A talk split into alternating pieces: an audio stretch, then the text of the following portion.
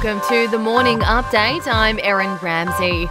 A number of central western New South Wales towns are now under tight COVID restrictions after an infected Sydney truck driver spanned the region last week.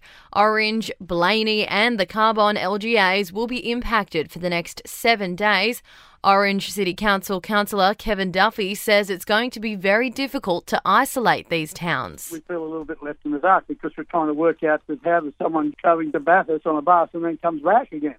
Are they allowed to do that? you'll have services that are going out of town all the time between Orange and Bathurst and all those major centres. Meantime, Victorian residents are now banned from returning home from Sydney after tough new border restrictions took effect at midnight.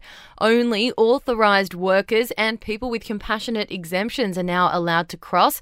The COVID outbreak in Victoria has grown to 85 cases. The state's lockdown extended for another week.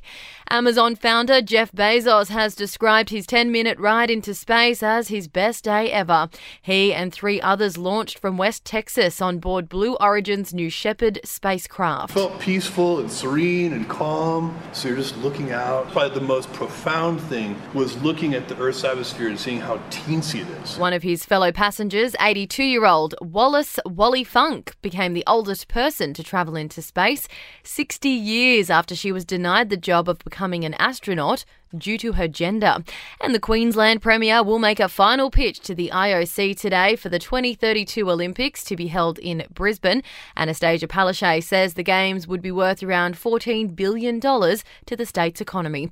To sport, the Tokyo Olympics opening ceremony takes place Friday, but the first events take place today. Australia's Matildas and softballers among the first to compete tonight. Like the NRL and AFL teams, four Super Netball teams have relocated to Queensland now to keep the season alive. The New South Wales Swifts, Adelaide Thunderbirds, Melbourne Vixens, and Collingwood Magpies all flew up last night. And Australia will be desperate to bounce back from their T20 series defeat when the one dayers start against the West Indies this morning. In entertainment, Britney Spears has posted to Instagram to say she's not finished having her say. The singer spoke publicly for the first time last month about the conservatorship legal battle with her father.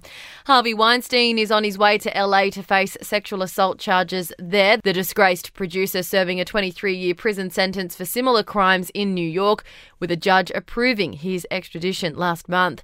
And the Jackass Boys are back with the trailer for a new film with the famous pranksters, Jackass Forever, set to be released in October. That's the latest from the Nova podcast team. We'll see you this afternoon for another episode of The Update.